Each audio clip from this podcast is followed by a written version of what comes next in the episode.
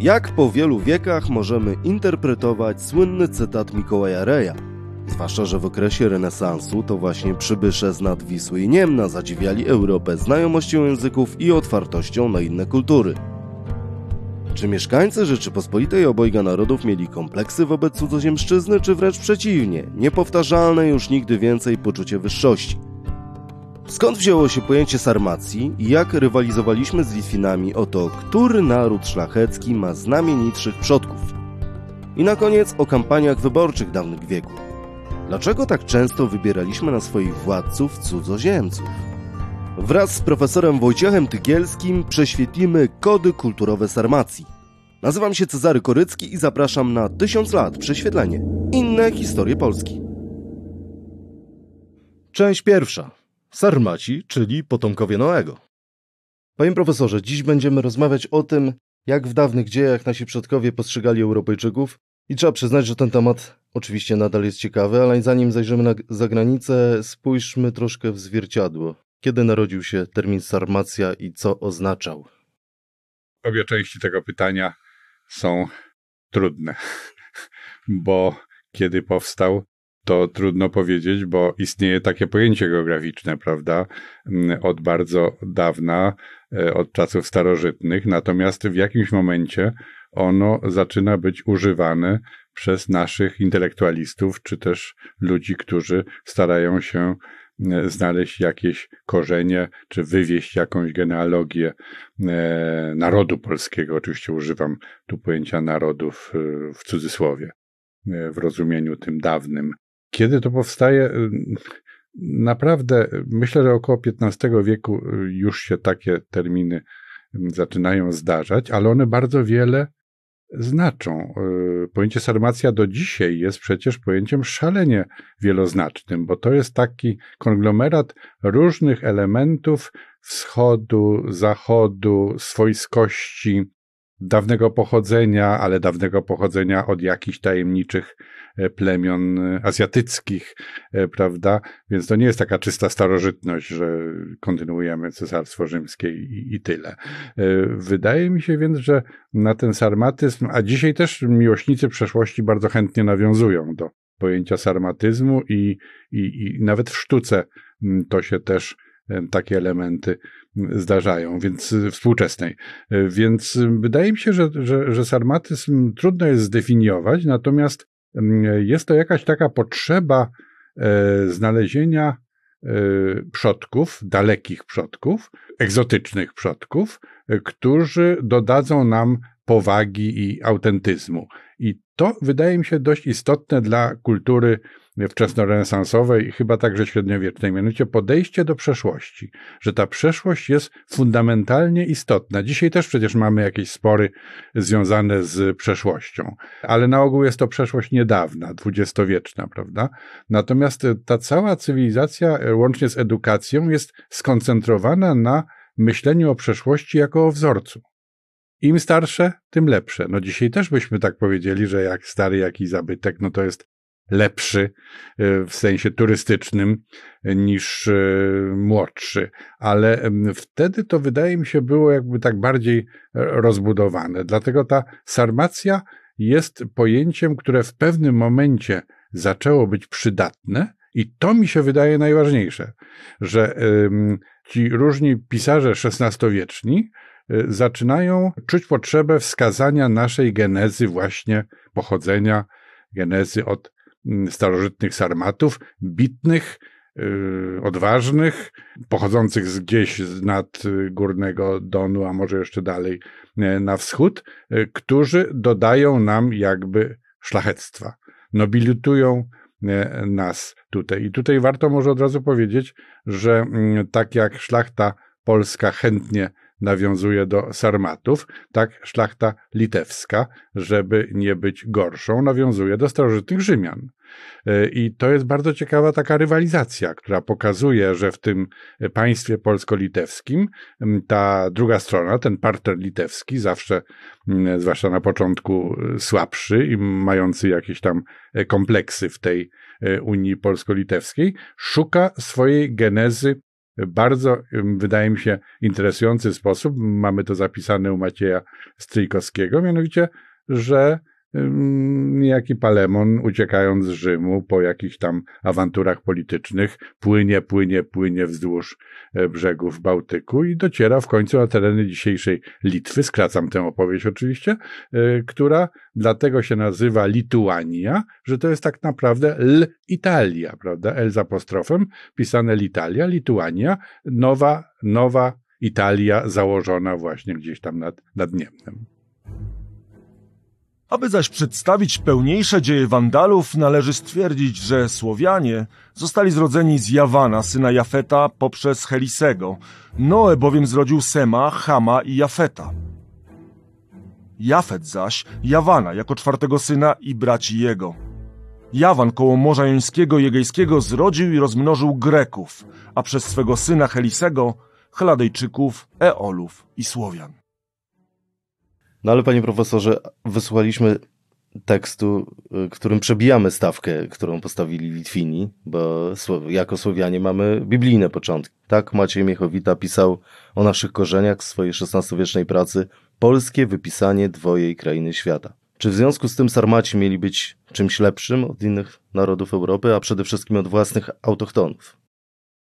Cieszę się, że pan wymienił tutaj Macieja z Miechowa, zwanego Maciejem Miechowitą, bo to bardzo ważny autor z wielu powodów. Zresztą ciekawe, e, zacytował pan, jeśli dobrze zrozumiałem, e, tytuł polskiego tłumaczenia, polskie wypisanie dwojej krainy świata.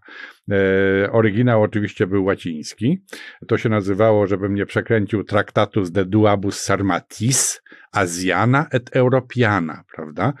Czyli i tam ede contentis in eis. To jest ważne, dlatego że to jest podkreślenie istnienia dwóch sarmacji, czyli jakby wyodrębnienia sarmacji europejskiej, do której my się zaliczamy, od tej azjatyckiej, która jednak, do, do której podchodzimy z pewnym e, dystansem. To po pierwsze. A po drugie, w tekście Macieja Zmiechowa Y, który miał pierwsze wydanie w 1517 roku i od razu powiedzmy, że to jest najbardziej poczytny polski autor w XVI wieku, to znaczy najbardziej tłumaczony na języki obce. To jest ciekawe.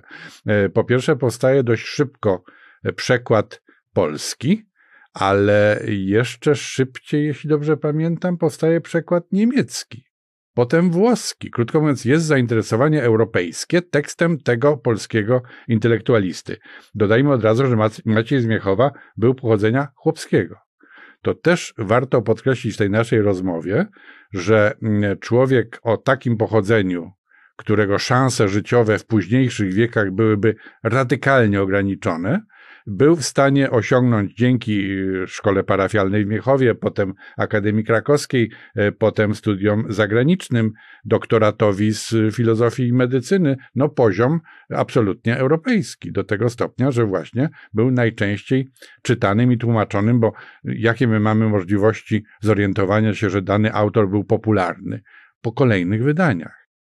Nie wiemy, kto go czytał, jakie były nakłady, bardzo rzadko to wiemy, ale wiemy, że były kolejne nakłady. No więc ci wydawcy mieli głowę na karku i wiedzieli, dlaczego to robią. To jest y, jednoznaczne potwierdzenie zainteresowania, jakie to dzieło budziło. Ono miało, ono jest dość sporych rozmiarów i ma e, duże fragmenty dotyczące geografii, tam debaty, czy, czy rzeki wypływają z gór, czy, czy z nizin. Nie będę się w tej chwili na ten temat wypowiadał, choć to wydaje się dość oczywiste. Natomiast y, to ludzi wtedy najwyraźniej ciekawiło i mm, e, ten tekst y, wprowadza pojęcie sarmacji właśnie, powiedziałbym, do Europy. Właśnie dzięki tym przekładom. Także Maciej Zmiechowa to jeden z moich e, faworytów, bo on dzisiaj spełniałby wszelkie wymogi intelektualisty uczonego, który jest za przeproszeniem cytowany, a w każdym razie jest tłumaczony na języki obce. Wie pan, jeżeli sobie słuchamy takich różnych e, biblijnych wywodów e, z dużą liczbą imion wymienianych, które najczęściej, bądźmy szczerzy, niewiele nam mówią, to mamy poczucie kontaktu z jakimś, z czymś ważnym, z czymś wielkim, z czymś bardzo starym, ale przecież nie śledzimy dokładnie, kto to byli Helladyjczycy, Eolowie, i synowie Helisego. Przecież to jest pewne zaklęcie. Nie wierzę, żeby ci ludzie ich odróżniali, identyfikowali, a może jeszcze umieszczali na osi chronologicznej. Nie. Oni po prostu mieli poczucie, że to się dzieje coś bardzo ważnego, że mamy nawiązanie do czegoś bardzo ważnego. I teraz, czy oni dzięki temu uzyskiwali poczucie wyższości w stosunku do sąsiadów? Nie wiem, może to jest trochę wynik kompleksów, prawda? Zawsze, jeżeli sobie staramy się werbalnie dowartościować, to często wynika z tego, że mamy nie najlepsze samopoczucie. Mm, ale myślę, że tych ludzi w XVI wieku w Rzeczypospolitej, która, jak wiadomo, jest państwem e, relatywnie potężnym, dużym i e, żyjącym w pokoju na ogół, to samopoczucie ich obywateli nie musiało być złe, zwłaszcza, że poziom materialny tych ludzi nie odbiegał przesadnie od poziomu materialnego ich partnerów zachodnioeuropejskich. Kwestie materialne są istotne i ciekawe. One mają dość istotny związek z kulturą sarmacką, czyli synkretyzm, coś, co zauważamy, przyglądając się na obyczaje i nastroje, czyli taki miks, mający swoje apogeum raczej w XVIII e, wieku, wschodnich atrybutów ubioru i ogromną fascynacją kulturą antyczną. Jakie to były kody kulturowe? To jest pewna zaleta, albo też przekleństwo, prawda? Takie położenie na pograniczu dwóch cywilizacji, czy dwóch kultur, czy, czy, czy religii. E, dzisiaj nam się to wydaje szalenie interesujące i stymulujące, prawda? Natomiast zawsze takie odmienności wywołują e, konflikty. Ja mam wrażenie, że, że Sarmaci sobie z tym świetnie e, dawali radę nawiązując do pewnych kulturowych kodów, jak pan słusznie powiedział, wschodnich i wykorzystując je w tym swoim podstawowym rdzeniu kulturowym, jakim była identyfikacja z kulturą łacińską. I to musiało być interesujące, prawda, dla e, ludzi z zewnątrz tak jak jest interesujące dzisiaj, prawda? Wszelkie pogranicza generują y, interesujące przypadki, interesujące formy, formy kultury. Więc ja mam wrażenie, że, mm, że tutaj ten sarmatyzm był atrakcyjny y, właśnie przez to, że y, używał atrybutów z różnych jakby tortów, i dość harmonijnie powiedziałbym, te torty były konstruowane, pieczone i były potem dość smaczne. Ja mam wrażenie, że to było jednak naszym atutem, e, a nie jakimś, jakąś przywarą, czy też, czy też przekleństwem, choć oczywiście z punktu widzenia geopolitycznego nie jeden w różnych czasach narzekał na nasze położenie pomiędzy większymi potęgami e, europejskimi, które nie zawsze nas lubiły. Jaki jest Pana ulubiony atrybut wschodniej kultury wykorzystywany przez, przez Sarmatów? Ja lubię elementy stroju. Pa, pamięta Pan ten sławny wjazd Jerzego Osolińskiego do, do Rzymu, prawda? Czyli, e, czyli pokazanie się od takiej wschodniej, eleganckiej, bogatej strony. Więc to były zarówno kolorowe stroje, jak i jakieś kołczany, jak i jakieś e, nakrycia głowy pachnące tatarszczyzną. I, I, ja, to, ja to lubię, bo wydaje mi się to barwne i wydaje mi się to w konfrontacji z e, codziennością zachodnioeuropejską jakoś tam atrakcyjne. I wtedy również takie atrakcyjne było dla tych, którzy byli owymi spektatores tego sławnego wjazdu, e, wjazdu do Rzymu, który był, e, wspominam o tym dlatego, że to po pierwsze ważne wydarzenie, po drugie bardzo dobrze udokumentowane, a po trzecie świadczące jakby o naszej autoprezentacji, chęci pokazania się z jakiegoś punktu widzenia. Można dyskutować, czy to było słuszne, czy to było trafne, czy o taką e, formę e, autoprezentacji na pewno by nam chodziło, ale było to wyraziste i jakoś tam piękne. Część druga. Okno na świat. Sposób ubierania się i wyszukane stroje sprawiają, że zdaje się on delikatnym i zniewieściałym, gdyż poza bogatymi sukniami, które nosi, pokrytymi całkowicie złocistym haftem, drogimi kamieniami i perłami najwyższej ceny, okazuje jeszcze nadzwyczajną dbałość o swą bieliznę i o ułożenie włosów. Ma zwykle na szyi podwójną kolię z oprawionej w złoto ambry. Chwieje się ona na jego piersi i wydaje słodki zapach. Lecz to, co najwięcej moim zdaniem odbiera mu dostojeństwa, to fakt, iż uszy ma przekłute jak kobieta. I to jeszcze nie zadowala się jednym kolczykiem w każdym uchu, lecz nosi po dwa. Panie profesorze, z pewnością zarówno pan, jak i słuchacze już się domyślają, kogo opisywała ta XVI-wieczna relacja, ale tutaj pytanie za 100 punktów. Kto tak naprawdę był pierwszym polskim władcą, który nie był przedstawicielem umownie pojmowanej zbiorowości etnicznych Polaków? Czyli takim, który po prostu nie mówił po polsku, bo przecież nie był pierwszym Henryk Walezy. Nie wiem, czy zdobędę te pana 100 punktów, choć pytanie jest jak najbardziej trafne i wydaje mi się, że za rzadko zadawane. To troszkę jest problem językowy, prawda, że ta polszczyzna nie musi być niezbędnym atrybutem władcy, choć wydaje się być zupełnie ważnym, no, fundamentalnym. No nie wiem, czy ma pan na myśli samego Władysława Jagiełłę, który, o którym można powiedzieć, że, e, że po polsku nie mówił, raczej jego językiem był ruski, czy, czy Ludwika Węgierskiego jeszcze wcześniej, e, prawda? No bo potem Walezy na pewno i Batory na pewno. Dalej nie chcę sięgać, bo same te cztery postacie pokazują, jak to było możliwe. Po pierwsze, Jagiełło, no nie muszę przypominać, założyciel dynastii, jeden z najdłużej panujących władców. Nie będę tu o jego sukcesach e, militarnych czy ekspansji e, wspominał, no ale w ogóle postać fundamentalna.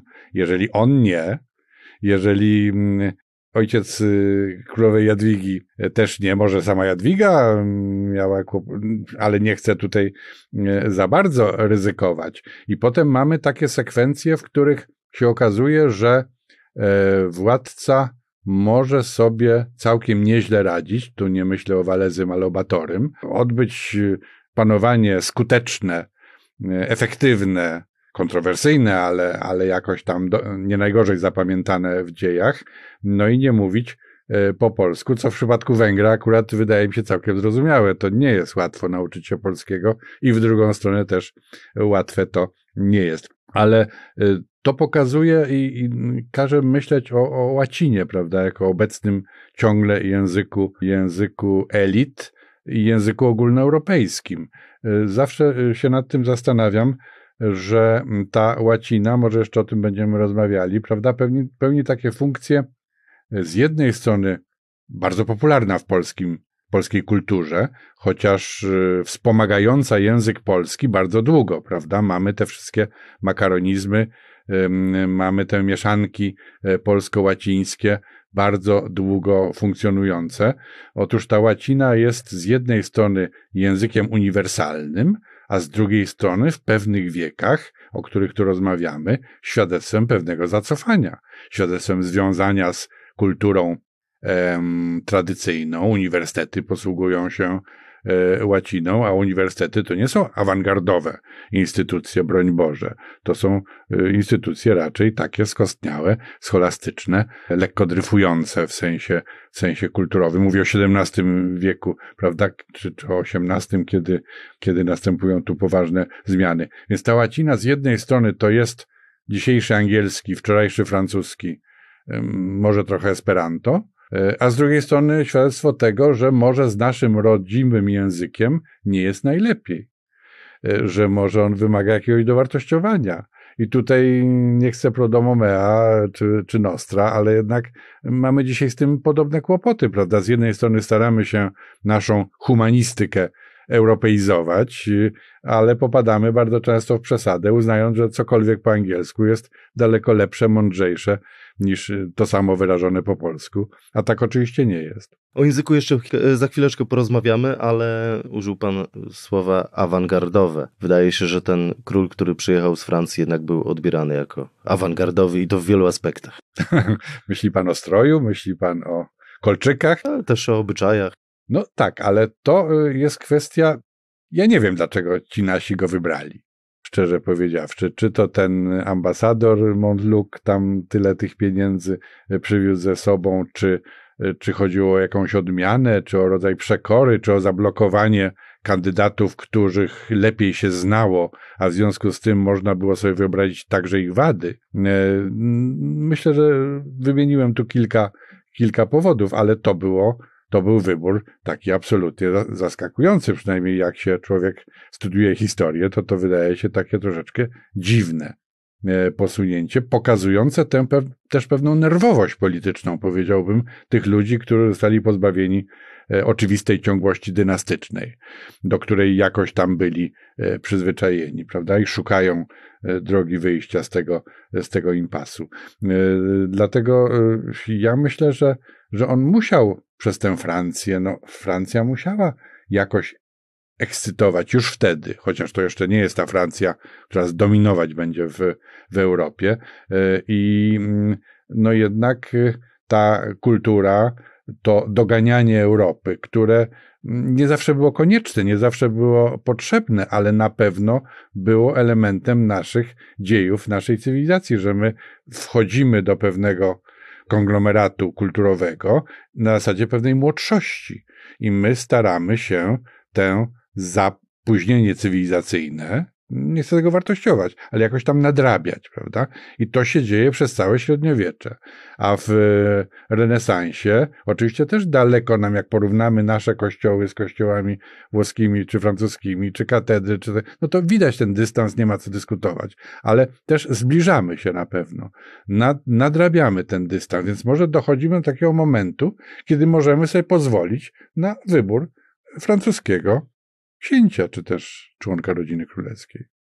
Także ja bym to traktował w kategoriach raczej takiego oswojenia Europy y, i niezłego samopoczucia mieszkańców tego wielkiego kraju nad powiedzmy Wisłą. Tak, ale jak zaczniemy liczyć, to okaże się, że tych cudzoziemskich władców y, w dobie monarchów elekcyjnych było więcej niż słowiańskich, naszych. A wazów jak pan będzie liczył? Zgoda, ale to myślę, że to jest ten sam e, czynnik. To znaczy, nie mamy, proszę pamiętać, o kulturze szlacheckiej, e, która wyrabia w sobie tę zasadę równości. Jak można mieć króla spośród równych sobie szlachciców? No, to jest bardzo trudne i to zrealizujemy dopiero za Michała Korybuta e, Wiśniowieckiego. Oczywiście te różnice stanowe są ogromne, wewnątrzstanowe też, ale, ale jest to myślenie, że bardzo trudno, wydaje mi się, byłoby nie skorzystać z jakiejś rodziny panującej, no a te były zagraniczne.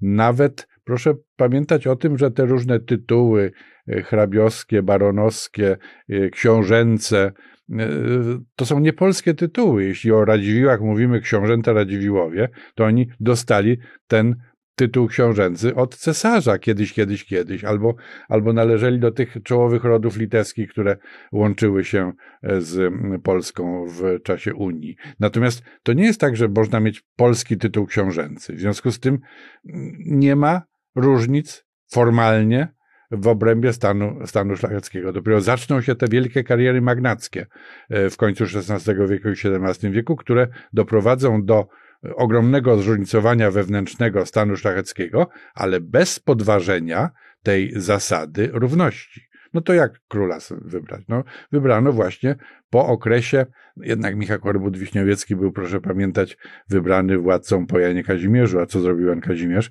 Abdykował. Prawda? To, to kolejne takie wydarzenie, które nam się przytrafiło, dość okropne. Władca, który rezygnuje. E, więc zaczynamy od dziwacznego księcia francuskiego, potem mamy silnego, kontrowersyjnego Batorego, potem otwiera nam się dynastia, która jednak, proszę pamiętać, nawiązuje do Jagiellonów. Ma po temu powody genetyczne, e, a jednocześnie ma dużą chęć pokazania, że to jest ciągłość. Więc jeśli wazowie są ciągłością jagiellońską, no to nie ma problemu i wtedy liczba tych cudzoziemców e, w pana statystyce gwałtownie maleje. Ja oglądając poczet Matejki miałem tylko zawsze takie spostrzeżenie, że ci e, władcy, którzy przez historię byli negatywnie postrzegani, zawsze e, ten wizerunek mieli taki zachodni właśnie. I Stanisław August Poniatowski, który ostentacyjnie nie chciał założyć y, kontusza. Jan Kazimierz, który abdykował. Henryk Walezy, który był jakąś kuriozalną postacią, która uciekła. Ale to pytanie o Matejkę, prawda? Bo y, Matejko to jest temat na odrębną rozmowę.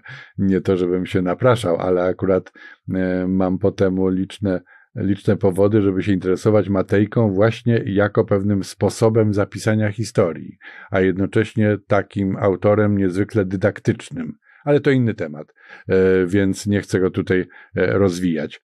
Na Matejkę się powoływać można, ale to jest jedna z opcji, prawda? Proszę pamiętać, że Matejko e, był krakowskim nie tylko malarzem, ale intelektualistą, że był blisko związany z kręgami Akademii Krakowskiej czy Uniwersytetu Jagiellońskiego już wtedy i on był osłuchany z pewną wizją historii szkoły krakowskiej, Bobrzyńskiego i tak dalej, i tak dalej. Czyli z tą taką wizją właśnie troszkę samobiczującą, troszkę wytykającą nasze, nasze wady narodowe, czy, czy, czy, czy powody, dla których utraciliśmy e, niepodległość e, znajdowane w nas samych. Natomiast mnie się wydaje, że ten podział, który pan zaproponował na tych złych i tych dobrych, tak myślę teraz, że co, że, że, że cudzoziemscy to jest, to jest źle u Matejki? Postać Stanisława Augusta Poniatowskiego tak. jest taka istotna, który nosił się po cudzoziemsku. To prawda. Jan Kazimierz nosił się po cudzoziemsku. Henryk Walezy również. Henryk Sienkiewicz chciał przedstawić negatywnie księcia y, Bogusława Radziwiła, to też tak. go przedstawił jako tego, który się nosił po cudzoziemsku. Ale zostawmy jej trylogię, bo to znowu jest nawiązanie do, e, do pewnej wizji, i do XIX wieku. Natomiast... To inaczej może sformułuję pytanie, czy według e, pana profesora dla sarmatów wizerunek władcy był problemem? Myślę, że tak. To znaczy, myślę, że życzyliby sobie sarmatę w kontuszu e, szlacheckim z buławą hetmańską, jeśli wybieramy polskiego e, władcę, a jeśli dobieramy sobie kogoś z zagranicy, to myślę, że taki sarmata wolał Batorego niż Henryka Walezego. To jestem o tym przekonany.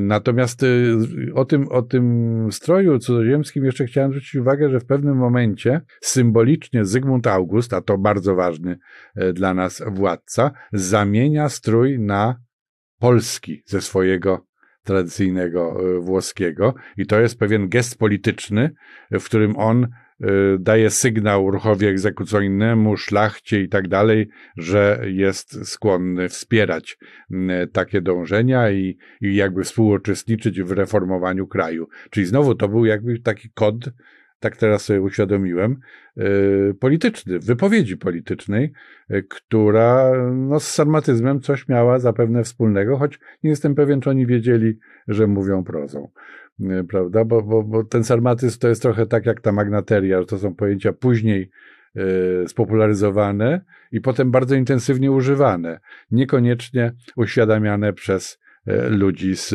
tamtych, tamtych wieków.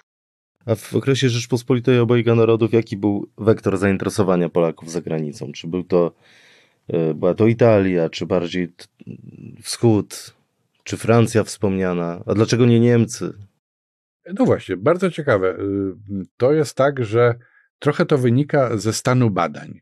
Y, ja sobie niedawno uświadomiłem, jak wiele y, w takich tematach, na których troszeczkę się znam, zależy od zainteresowania moich poprzedników. Jeśli oni się interesowali podróżami do Włoch, to te Włochy wyrastają jako zupełnie podstawowy kierunek.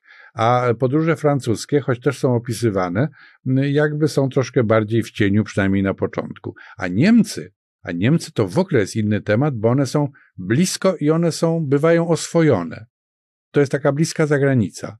E, one do tego jeszcze nie stanowią jednego organizmu politycznego, więc łatwiej jest, wydaje mi się, tak e, z nimi utrzymywać kontakty na zasadzie partnerstwa i sąsiedztwa. Nie mamy konfliktów i tak dalej, i tak dalej. E, Czechy, proszę pamiętać o ziemiach czeskich, które, e, które często są odwiedzane, a o których nie traktujemy jako takiej prawdziwej zagranicy. Ale nie uchylając się od Pana pytania, e, powiem, że tak, w XVI wieku i XV na pewno, na pewno Włochy.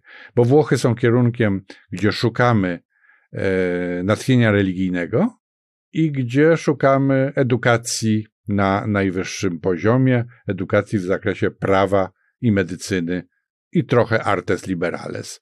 E, więc y, zdecydowanie powiem Włochy, że Włochy są jakimś takim wyzwaniem również świadomościowym, a poza tym Włochy, e, o czym warto ciągle przypominać, są tym takim teatrem, na którym różni ludzie mogą i chcą się pokazać. Włochy są jakby przez starożytność, Włochy są trochę wspólnym dobrem europejskim. To nie jest tak, że wyłącznie dzisiaj ci Włosi są jakby potomkami czy dziedzicami starożytnego Rzymu. Po trosze my wszyscy.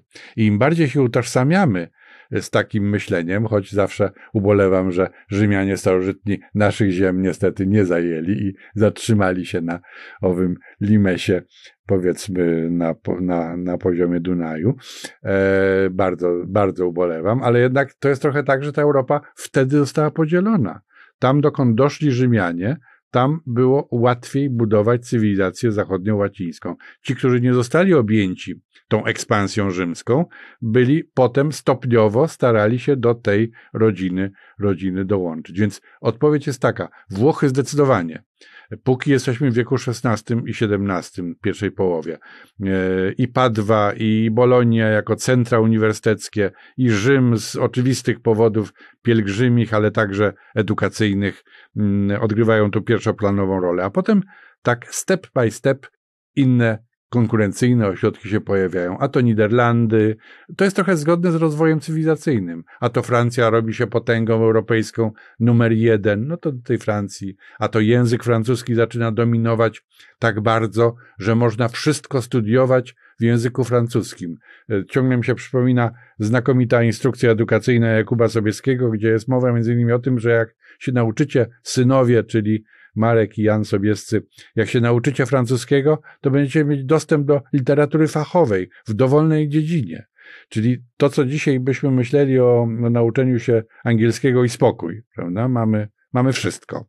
Nie musimy znać niemieckiego, francuskiego, mówię o tym ze smutkiem, ale takie są realia. To wtedy właśnie ten francuski przez potęgę Francji staje się e, językiem numer jeden, a wcześniej był trochę włoski. Włoski jednak był językiem, który, którym mówiły elity i którym się uczono i którym mogli się porozumieć ludzie nie będący Włochami. To jest bardzo charakterystyczne. Znajdujemy, czasem szukamy języka, spotykamy cudzoziemca, szukamy języka, który nas połączy. Otóż takim językiem, który łączył różnych ludzi w Europie, w XVI wieku bardzo często bywał włoski, jeśli nie łacina, ale, ale włoski właśnie. Potem ten francuski, więc przesuwamy się wektorem w stronę w stronę Francji, a potem zaczynają nas intrygować właśnie cywilizacja kapitalistyczna. Wczesny kapitalizm Niderlandów, Anglia, zaczynają się jakieś floty, jakieś handle, jakieś wielkie domy, domy kupieckie, jakieś banki i inne takie rzeczy, które będą już charakteryzowały cywilizację zupełnie nowoczesną. Część trzecia. Zderzenie cywilizacji. Więc też ci nieukowie, co pisma nie mają, gdy nie mogą mędrować, niechajże wzdybają. Bo komu inochody nie stawa, więc grędą, a baby, gdy lnu nie masz, niech konopie przędą. A niechaj narodowie wżdy postronni znają, iż Polacy nie gęsi, iż swój język mają. Wszak widamy u sławnych, chociaż nie Polacy, pisali też lada co, chudzi nieboracy, a o Polakach sobie ledwo tam bajali. Iż też są jako ludzie, którzy je widali. Część usłyszanego przed chwilą cytatu większość z naszych słuchaczy zapewne zna, ale często jest rozumiany i tytułowany niewłaściwie. Może wyjaśnimy, co autor miał na myśli i przybliżmy troszkę jego postać, bo zgodzi się pan profesor, że była to postać wielowymiarowa. O tak, Ray to bardzo ciekawa postać i nie będę się wypowiadał na temat Raya jako, jako literata, e, bo są specjaliści od tego i naprawdę czułbym się nieswojo, ale to jest ten człowiek, który no, przyczynia się do y, stworzenia języka polskiego i poprzedza trochę Kochanowskiego, a ci dwaj no, są tymi ojcami, założycielami naszego języka E, narodowego, więc tutaj pełny, pełny szacunek. Mnie raczej Rej zawsze interesował jego stosunek do edukacji zagranicznej, do podróży zagranicznych, a ten był ambiwalentny, muszę powiedzieć. Trochę tak, trochę, trochę ciekawe, a trochę można coś tam złych manier nabrać. Można wyjechać e, niezbyt mądrym i wrócić jeszcze głupszym. Także Rej nie był tu jednoznaczny, zdecydowanie. Natomiast E, Ray miał te swoje mm, wydaje mi się, szerokie horyzonty wynikające z bycia różnowiercą. On jednak był w pewnym momencie chyba luteraninem, a na pewno potem e, kalwinistą, mm, że on tłumaczył Biblię, znaczy on, on, nie, ale jakby, że protestanci mają tę otwartość językową, prawda? E, tłumaczenia Biblii na języki narodowe. E, no i ten cytat, który tutaj mm, żeśmy wysłuchali i który brzmi, iż Polacy nie gęsi, iż swój język mają, co jak wiadomo można tłumaczyć na kilka sposobów. Ja nie mam mm, przekonania, który jest słuszny. Pierwszy jest ten oczywisty, że Polacy nie są gęśmi czy gęsiami, jakkolwiek się to odmienia, czyli że potrafią mówić, a gęsi tylko gęgać. No to jest ten banalny. E, ten drugi oczywiście nawiązuje do też do gęsi, ale w przymiotnikowym sensie, że Polacy mają swój język, a nie gęsie, mm, gęsi język, a gęś się często kojarzy z Janem Husem, z językiem czeskim, ale wszystkim z łaciną, prawda, że, że to gęganie, y, to, to, to gęsie, gęsie gadanie można utożsamić z łaciną, w przeciwieństwie do języka, który my mamy i którym możemy się posługiwać. Więc nie odchodzimy daleko od stereotypu, że przełamujemy dominację łaciny, lansując nasz język narodowy, nasz nie gorszy. Mm, natomiast to jest właśnie ten, ten, ten problem, który mi się ciągle kojarzy z e, podziałami językowymi, mianowicie rola, rola łaciny. Czy to był, myślę raczej chodziło o łacinę. Nie sądzę, żeby ten trop e, wiążący gęś z Husem, Husa z Czechami i z językiem czeskim był, był trafny, ale nie chcę się tutaj uczenie E, wypowiadać. Mamy mm, bez przerwy w tej naszej kulturze obecność łaciny większą niż w innych kulturach, czy we francuskiej, czy, mm, czy nawet we włoskiej, a już na pewno angielskiej. Większa jest rola łaciny, czyli że albo ten język się nie wytworzył dostatecznie, albo jakaś predylekcja tych naszych e, przodków do, do łaciny odgrywała tu e, szczególną rolę. I mm, zawsze jest to wspomaganie łaciną i zawsze jest to funkcjonowanie troszeczkę na zasadzie lingua franca. Specjalnie mówię franca, ale oczywiście chodzi o, e, o język, który można się porozumieć. I jest ta scena bardzo dobrze opisana, e, kiedy posło, mówiliśmy o Walezym, kiedy posłowie polscy jadą po wybranego już Walezego, żeby dokończyć z nim negocjacje polityczne i przywieźć go do, do kraju. To jest bardzo ważne poselstwo, kilkudziesięciu bardzo ważnych polityków na czele z Adamem Konarskim, biskupem poznańskim. On jest szefem tego poselstwa, ale jest tam także Jan Zamojski i jest ze 150 e, innych szlachciców. Więc to jest poważna, dobrana, jakość, wysokiej jakości, powiedzmy, jeśli chodzi o przygotowanie kulturowe, delegacja. I oni tam w tym Paryżu robią wrażenie, e, mówiąc po łacinie. Bo co? Bo Francuzi już zapomnieli, ale mają poczucie, że ta łacina jest ważna. I przyjechali tacy panowie, którzy mówią biegle po łacinie, a Francuzom to się podoba, ale troszeczkę wpędza ich w kompleksy. Mało tego, to oni nie mówią tylko po łacinie, ale mówią też po włosku, ci nasi, bo są wyedukowani. Mają za sobą ten cykl edukacyjny Bolonia, Padwa, Rzym, więc naprawdę są to ludzie do, e, jak do reprezentacji znakomici.